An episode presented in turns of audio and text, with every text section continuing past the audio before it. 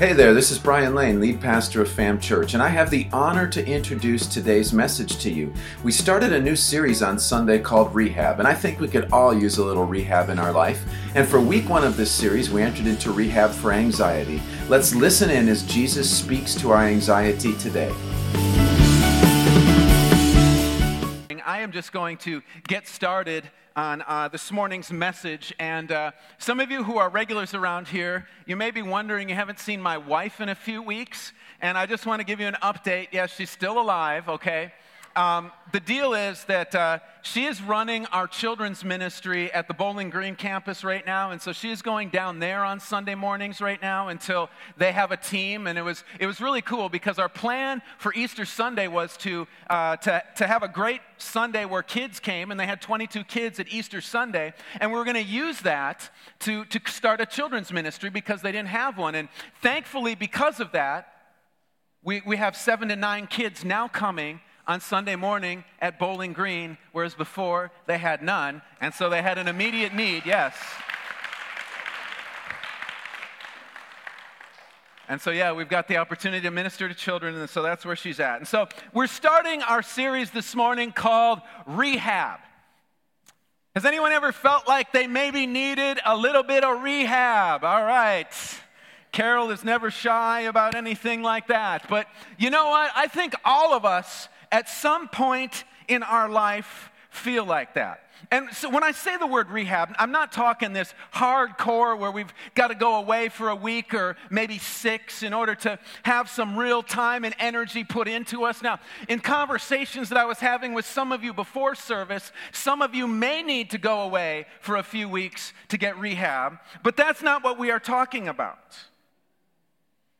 And so the question becomes then for us well, what are we rehabbing from in the first place? Where are we going with rehab? And I know Ashley already kind of hinted to that, but there's a lot of things that we can go into rehab for, right?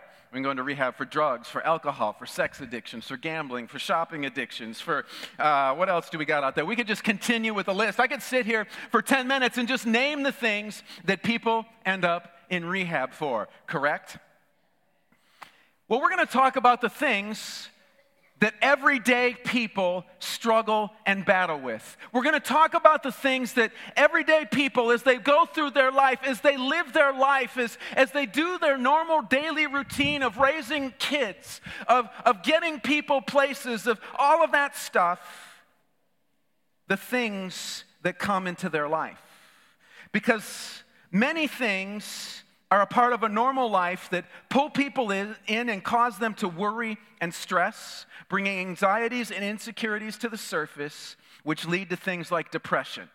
And that's what we're heading into rehab for because this is very real today, and I think God's word has some answers for us to keep us out of this. And this first week, we are going to talk about anxiety as anxiety is a struggle that is at an all time high here in the United States. And what's more interesting about that is the younger you go on the age scale, the more anxiety there is.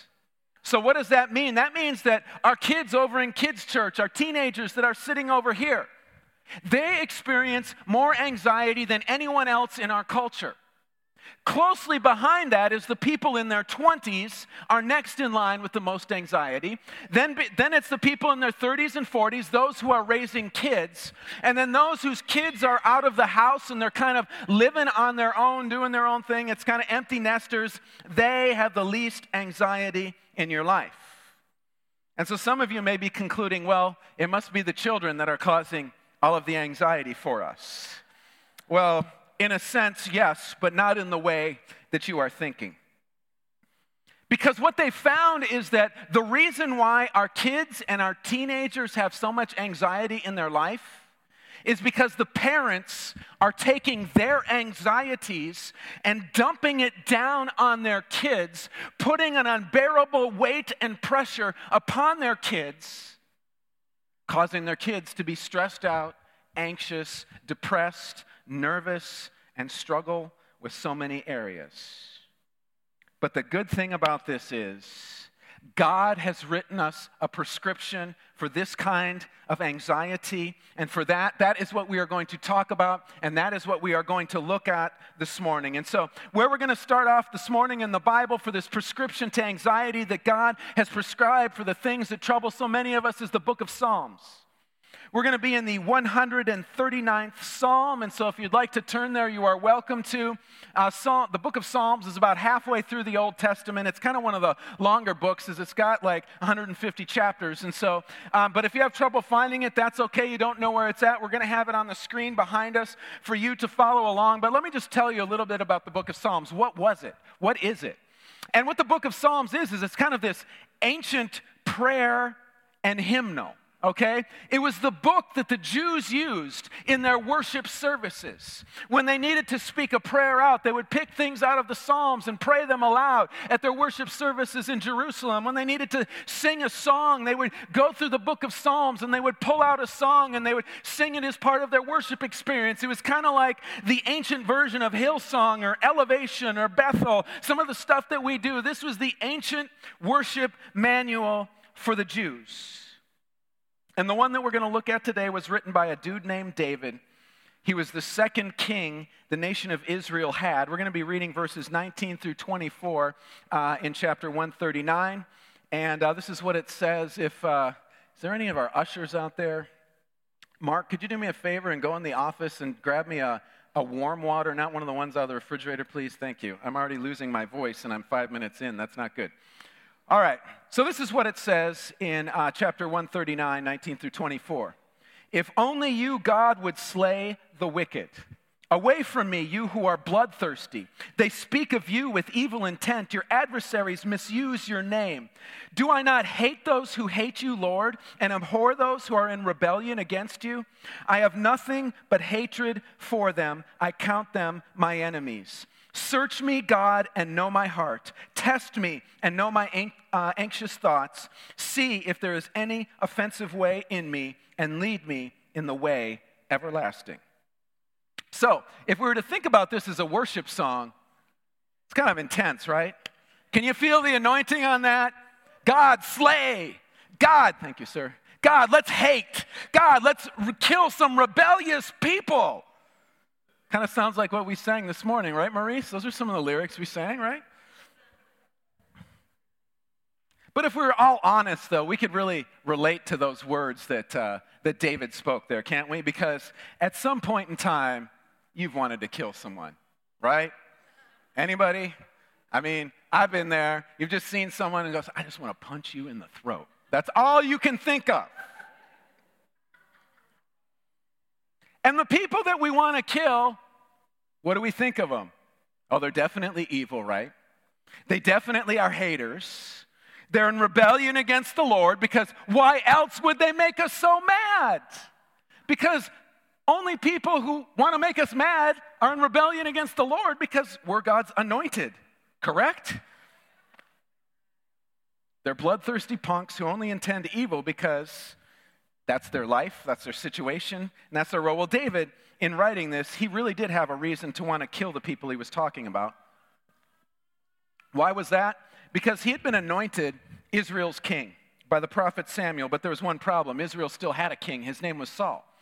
And uh, as you can imagine, Saul was not too happy to hear that somebody else had been anointed king. I mean, put yourself in that spot and you're king, and somebody comes along and says, Hey, the prophet anointed so and so king. What would your response be? I don't think so, bro, right? I mean, that's where I'd go with that one. And so Saul was chasing David across the country in caves all over the place, trying to kill the man. He was trying to kill him so that he didn't have to worry about this guy trying to take his throne. But even beyond that, Saul wanted his kingdom, kingdom to continue. And so he wanted his son Jonathan to become king when he passed away. And so he saw that not just as a threat to his kingdom, but as his dynasty in that country. And David taking the spot of his son. And so he was saying to himself, I am going to go out there and I am going to kill this. And so, David, imagine, put yourself in that spot after being chased around the country for months possibly years, and suddenly you're in this spot, you're maybe gonna snap a little bit, right? I mean, if somebody's trying to kill you all the time, there's gonna come a point in time in your life where you're gonna, you know what? Screw those people, right? I mean, isn't that, let's kill them. Let's do something. Let's kill these evil, satanic sinners that are chasing me. But for most, if not all of us, the, the anxiety that we face in life is not because people are trying to kill us, right? Now, listen, if you do have this scenario going on in your life where people are chasing you, trying to kill you, please talk to me after service, because I bet you you got a legit story behind it and I want to hear it. Um,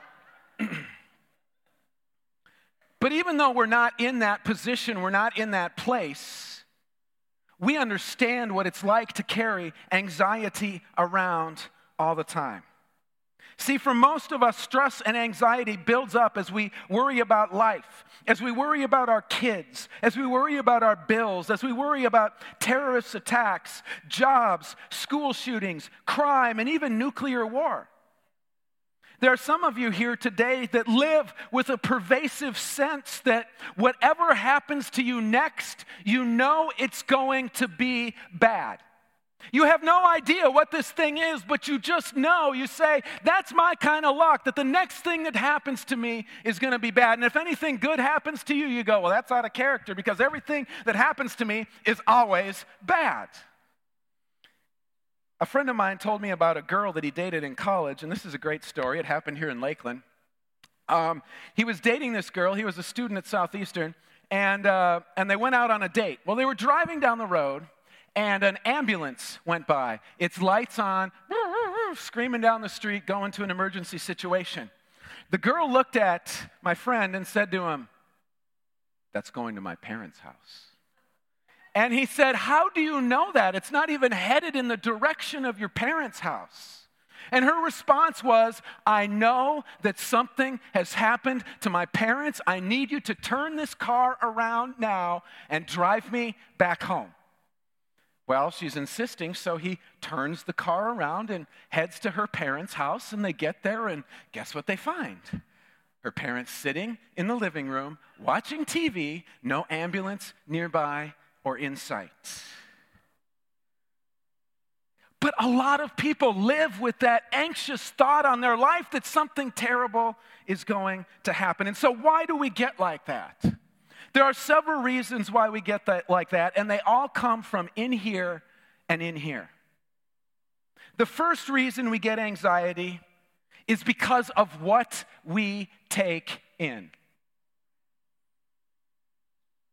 In other words, it comes from what we are feeding our brain on a daily basis.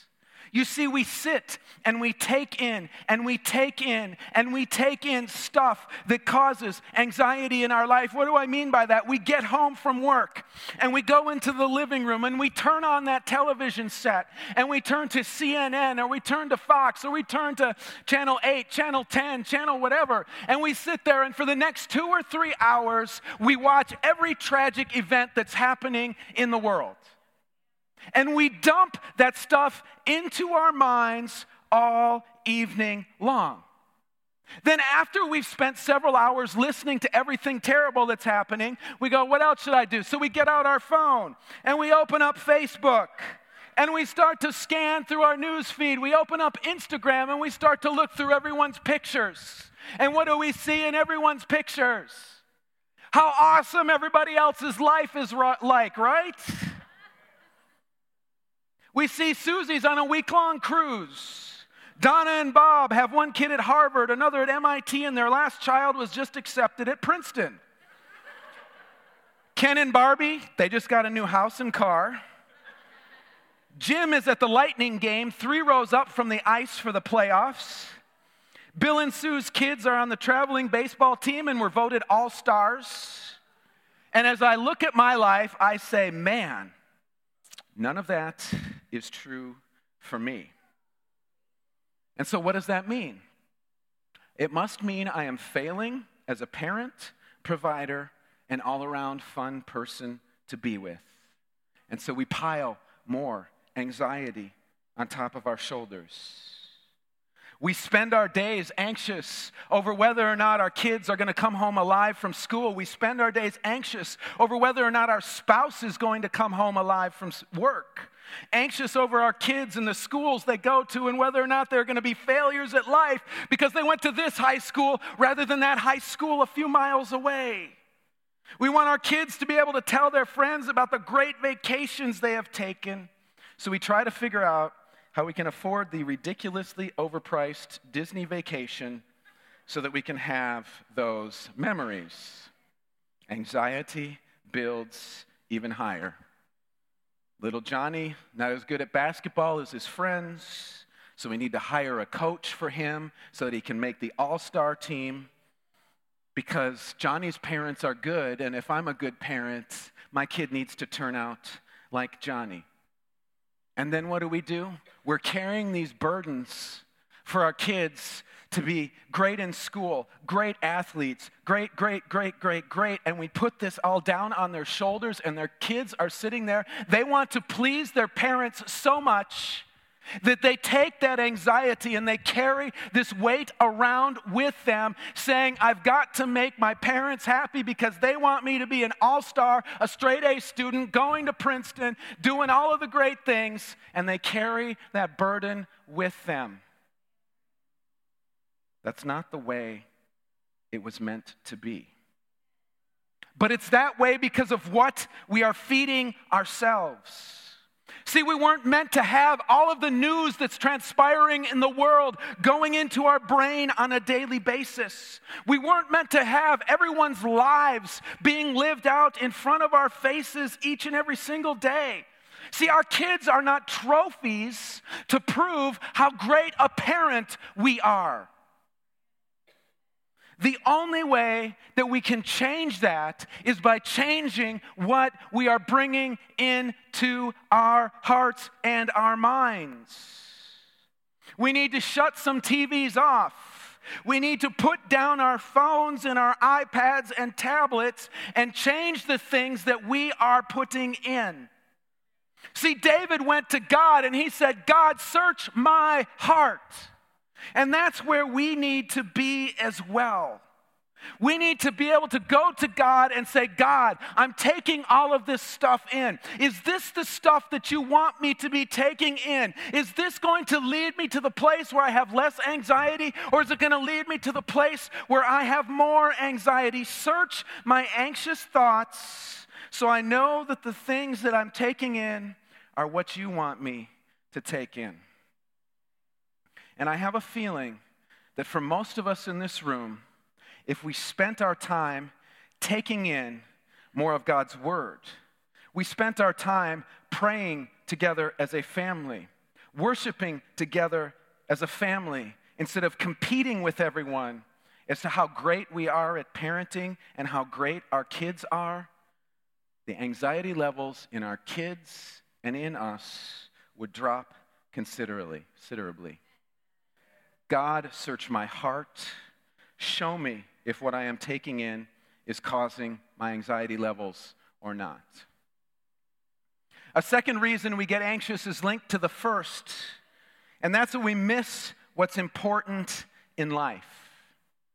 How do we prioritize importance in life? Well, job, job, yeah, that's important. Yeah, wait, my kid's school, yeah, yeah, that's important. That's up here too. Uh, marriage, okay, that's important. Uh, vacations, oh yeah, that's important. Uh, and we just start putting pieces, and every single piece we put up there, we start to list out all of these things that are important. See, but what happens in life when everything is important? Suddenly, everything feels urgent, right? And so you're living in a place where everything is important, everything is urgent, and you have this pressure on yourself. You have this pressure on your family, and it's creating a person who's overwhelmed. Here's the deal not everything in life is important. We want those things to be important because we have put pressure on ourselves to be awesome at everything. But you know what? Many times we pick the wrong things for the focus of our awesomeness. See, God has given us the most important area to prioritize and a message that Jesus gave to a large group of people who are looking to do their life the way Jesus had intended it. And it's found in Matthew chapter 6, verses 25 through 33. And this is what Jesus said there He said, Therefore I tell you, do not worry about your life, what you will eat or drink, or about your body, what you will wear. Is not, is not life more than food and the body more than clothes? Look at the birds of the air. They do not sow or reap or store away in barns, yet your heavenly Father feeds them. Are you not much more valuable than they? Can any one of you, by worrying, add a single hour to your life? And why do you worry about clothes? See how the flowers of the field grow? They do not labor or spin, yet I tell you that not even Solomon in all of his splendor was dressed like one of these. That's how God, God clothes the field. God clothes the grass of the field, which is here today and tomorrow is thrown into the fire. Will he not much more clothe you, you of little faith? So do not worrying, saying, What should we eat, or what should we drink, or what should we wear? For the pagans run after all these things, and your heavenly Father knows that you need them. But seek first his kingdom and his righteousness, and all these things will be given to you as well. What did Jesus say was important in life? Seeking first his kingdom and his righteousness. And if we were to head back to the book of Psalms that we read a few minutes ago in David, that's how he handled his anxiety. When it reared its ugly head, he sought God and went back to what was important. Search me, God. See, if seeking God is not the top priority in our life, if that's not, if that's not the top priority that our families focus on, then we're focusing on things that don't really matter. We need to turn our focus to what's important and let the things that are not so important take their proper place. And when everything is in its proper place, our anxieties will decrease and we will, will be able to live how God intended us to live. What's another reason that we have anxieties? Well, sometimes our anxiety is caused by a lapse in our integrity. See, David, he was out there in the wilderness and he was mad at people. He was really mad at people. He was so mad at people, he was wanting to kill some people. But David knew after he had spoken those words that something probably wasn't right on the inside if his passion at that point in time had turned from God and had turned to killing people. See, he had a crisis of integrity. And for some people, the struggle that they are facing is that their integrity is compromised. And so let's start by talking about this word integrity. Integrity comes from the word integer. Integer means whole. It's a whole number, it's something that com- that's complete. So a fraction isn't an integer. A number with a decimal point in it isn't an integer. And so when something is lacking integrity, it's lacking something that makes them whole. When we have a problem with our integrity, we become fragmented. We become a fraction. Why is that? Because we become several different people. We're the guy at work, we're the guy at home with our families, we're the guy that we are online, we're the guy that we are Friday nights, we're the guy that we are Sunday morning when we come to church. We become fragmented and fractured, and you're never gonna have peace in your life when you are walking around trying to figure out which piece you're supposed to be at the current time. Integrity will, uh, lacking integrity is going to destroy that peace, and we need, so we need to become whole again. We need to become complete again. David knew this, so he turned to God and he asked him to search his heart, to find the offensive ways, and then to lead him in the way everlasting to make sure that his integrity was not compromised. But he also knew another thing, and the only person who, who could make him whole again was God. If you're looking at your life and you're fragmented and you're fractured and you're several different people and you're always trying to figure out which person you need to be based upon the people that you're hanging out with or whatever it is that you're doing, That's why you are experiencing anxiety in your life. God did not design you to be a fractured, incomplete person. He designed you to be a whole person.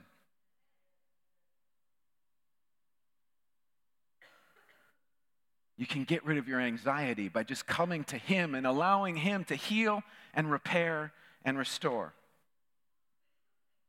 And I'm going to say this for many of us, the things that cause anxiety in our life can be dealt with by asking this question God, search our hearts. And I know what's going on out there. Some of you are thinking, but Pastor, you don't understand. Don't you worry about your kids getting good grades? About your kids getting into good colleges? Getting shot at school? I mean, the closest, I guess, I don't know if you heard about the school shooting in Ocala this last Friday, but that was the high school my girls went to. They know that my, my older two knew the guy who did the shooting.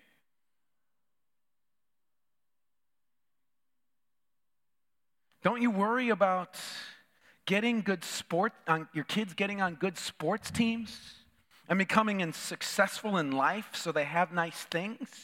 Don't you worry about the world ending and everyone you love dying? You know what? I don't.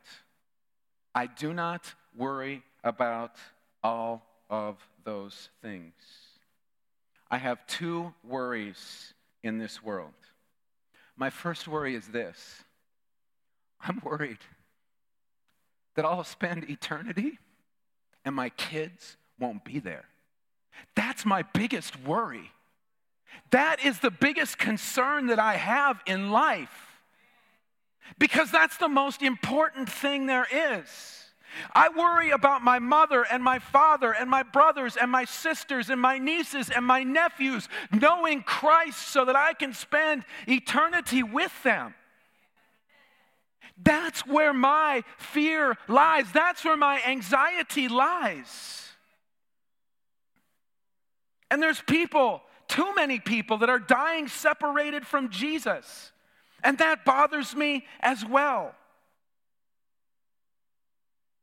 But what I know is that the verses that we read from Matthew a few minutes ago, if my worry is placed in those spots that I just mentioned right there, making sure that my kids, my wife, my family know who Jesus is, and make sure that everyone who I come in contact with outside of these walls who doesn't know Jesus knows who Jesus is, Jesus said all those other things that we spend so much time worrying about are going to be added on to us.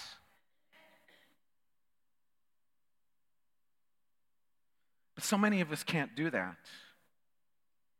See, we can't trust God to control the outcome of our family.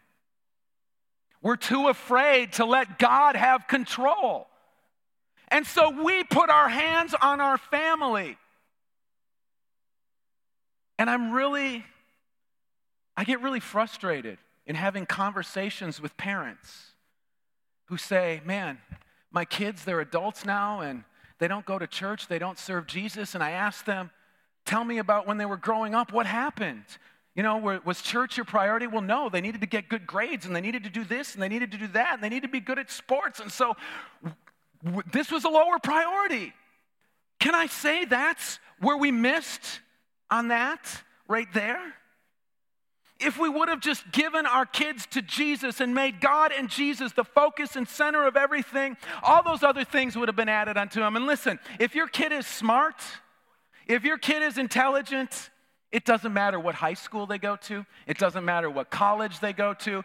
God is going to use them. They're going to get great jobs and be great people, okay?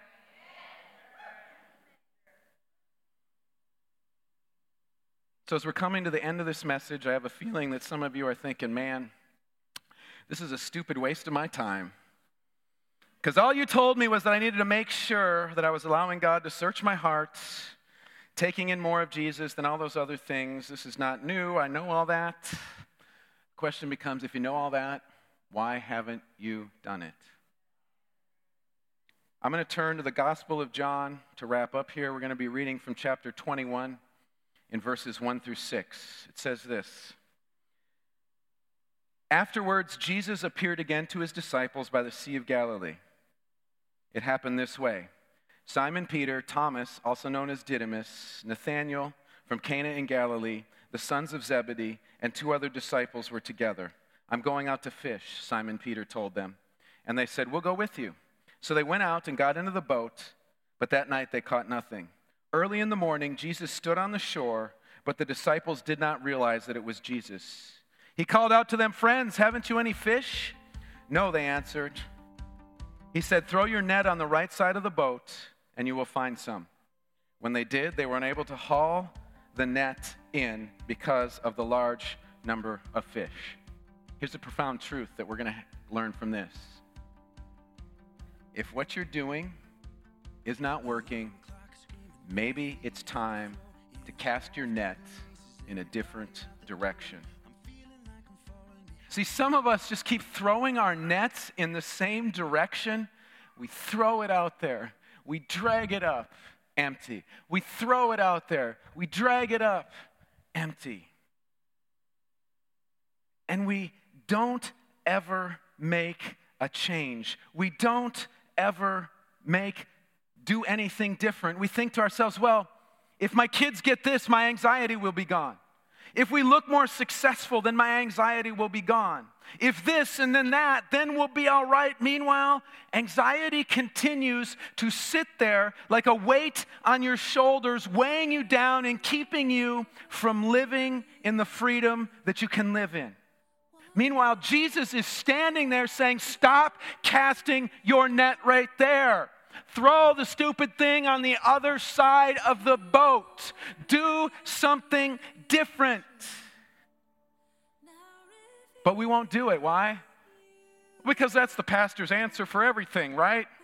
Just love Jesus more, it'll take care of all your problems. Well, this time, in this case, it's true. But we hear that and we go, oh, that's just so stupid. I don't have time for that. I need something that's going to help, that's going to make a difference, that's going to make it better. But until we, are, until we are willing to stop throwing our net in the same spot and saying, well, nothing's going to change, and throw it in a different spot, we've got no reason or right to complain. Because you're going to catch the same fish you're always catching as long as you keep throwing it in the same direction. And so the challenge this morning is this. Make that decision today to ask God to search your heart. Make that decision today to ask God to turn some stuff in and out and around in your heart and your mind to see if the anxieties that you are facing is because you're taking in the wrong stuff. You've got the wrong stuff as a focus of importance. You're, uh, you're looking at the, at the wrong things for your, to measure your success by.